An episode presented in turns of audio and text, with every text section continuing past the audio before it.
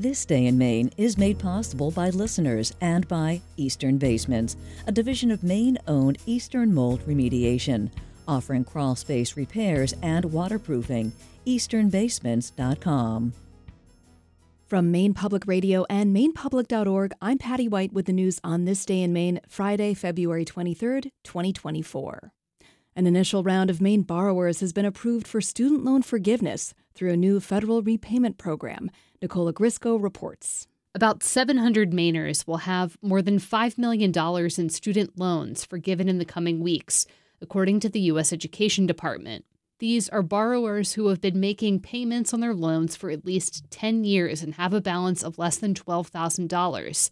And they've enrolled in the new Saving for a Valuable Education, or SAVE, plan that the White House is rolling out.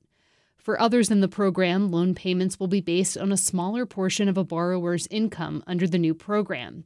Policy experts say a previous federal student loan repayment program was often confusing and difficult to use especially for low income borrowers. Under the new program, all borrowers will receive forgiveness after 20 to 25 years. About 32,000 Mainers are currently enrolled in the SAVE plan, though policy experts say more may be eligible. For Maine Public Radio News, I'm Nicole Ogrysko. An ongoing investigation into alleged misconduct by staff at the Maine State Prison has resulted in the reassignment of the warden to the Department of Corrections Central Office. And as Susan Sharon reports, several other high level staff have been placed on administrative leave. The Maine Department of Corrections confirmed earlier this week that Warden Matthew Magnuson had been replaced, at least temporarily, pending the outcome of an investigation into alleged harassment, hazing, and inappropriate sexual relations between employees and incarcerated residents. Rumors have been swirling inside the prison about the possible involvement of other staff. And on Friday, Corrections Commissioner Randall Liberty said action has been taken against several others for alleged misconduct. So I have a, a, deputy warden that's on administrative leave. I have a captain, two captains are on administrative leave, and um, I have uh, one sergeant that's on administrative leave also on on an unrelated matter to some of them. There's a couple different issues that are going on. Liberty says he's confident that the investigation will show only a few people are involved. He says misconduct is not tolerated in his department and he plans to share more details when they are available. For Maine Public Radio News, I'm Susan Sharon. Maine's Attorney General has determined that a police officer was justified in the shooting of a South Portland man last August.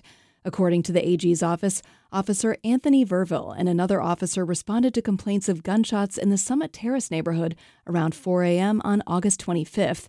The report says the police had responded to a call from the wife of 47 year old Christopher Dodge and when Dodge drove into the parking lot in his truck, officers reportedly ordered him to get out with his hands up. But they say Dodge instead pointed an AR style rifle toward them. Officer Verville fired at Dodge, who died from multiple gunshot wounds. The Attorney General says Verville reasonably believed he was acting in self defense when he used deadly force. The state of Maine has filed a civil complaint against a Bangor recycling plant where state investigators say they found nearly 200 catalytic converters. Documents filed Monday in the case allege that AIM Recycling acquired the converters without a required license. State Senator Jeffrey Timberlake sponsored a 2022 state law which introduced new requirements recyclers must follow to obtain converters. He says the regulations are designed to discourage theft of the devices, which contain valuable precious metals. Part of the goal was is it kept recyclers honest. A pawn shop's not supposed to buy stolen goods, right? And this is the same thing. We're, we're trying to make it a lot more easy for uh, these recycling yards to be honest because it gives them a way to say to these guys that are stealing them, hey, I'm sorry, I can't take your, your catalytic converter. Investigators from the Bureau of Motor Vehicles say they found the car parts at the Bangor facility last August. Sunday River is suspending operation of a chairlift after a mechanical issue forced the ski resort to evacuate more than 200 people on Thursday. A spokesperson says the lift passed all safety checks before it opened at 8 a.m., but was shut down after an operator identified the issue Thursday morning. The resort says the lift will be out of service until it's inspected and passes all safety protocols.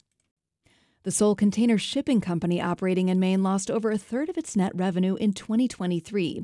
In its annual financial report released last week, Icelandic shipper Eimskip attributed the decline to changes in transatlantic shipping rates Matt Burns, the executive director for the Maine Port Authority, says the losses will hardly cripple the state's shipping industry. The success of their business is is very important to us, but you know, I don't foresee, you know, any like issue. Things will improve eventually, but as far as I'm concerned, we're doing, you know, not just our normal container operations in Portland, but other stuff going on throughout the state.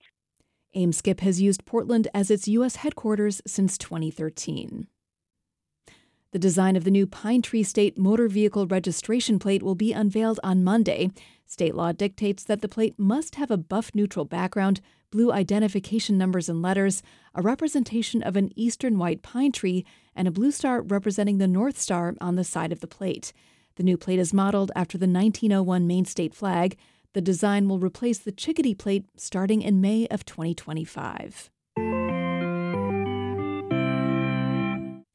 As ambulance services around the state struggle with both staffing and funding, a pilot program in central Maine is asking doctors to help train the next generation of paramedics. As Kaitlyn Budion reports, it's also designed to send physicians on 911 calls with them. All right, you ready for med school in four steps? It's really simple. Dr. Tim Pieh wears a lot of hats in central Maine. He's an emergency medicine doctor at Maine General Medical Center, a volunteer for Belgrade and Rome Fire and Rescue, and a regional medical director for Maine EMS. Today, he's speaking to high school EMT students at Mid Maine Technical Center. Ready? So, step one, you have to make a decision what is the problem that the patient came in for. And while Pieh teaches the class, he's also on standby, not for the hospital, but as a first responder to any emergency 911 calls that may come in. Responding to the home shelter for the. Pieh is one of three physicians who have signed up to take part in the pilot program called MD3, although three more have already been recruited. He says the goal isn't to replace paramedics or EMTs, but to assist them. The physicians, he says, can respond to complex or critical patients or to low urgency cases and treat patients at the scene instead of taking them to the hospital. So I've done that with uh, a fish hook stuck in someone's thumb during a blizzard, right? And I do that as a first responder. And there's no reason to put a, a paramedic level ambulance or other first responders on a dangerous transport to the scene when I can just go and treat and release that case. In the first few weeks of operations, MD3 has already responded to 19 active physician cases, including pregnancy emergencies, sepsis, and cardiac arrest. On this day, things are slow, so as he waits for his radio to go off, he continues the EMT training session. So for us today, the problem is trouble breathing. Simple. Right? You get a 911 call, having you respond to Fairfield on Main Street for a 72 year old female with difficulty breathing. Mid Maine technical instructor Abigail McMahon says she already plans to have Pieh return to her class. She says scheduling paramedics who are already overworked to stop by class can be a challenge, and she says Pieh brings special strengths as a teacher to the classroom.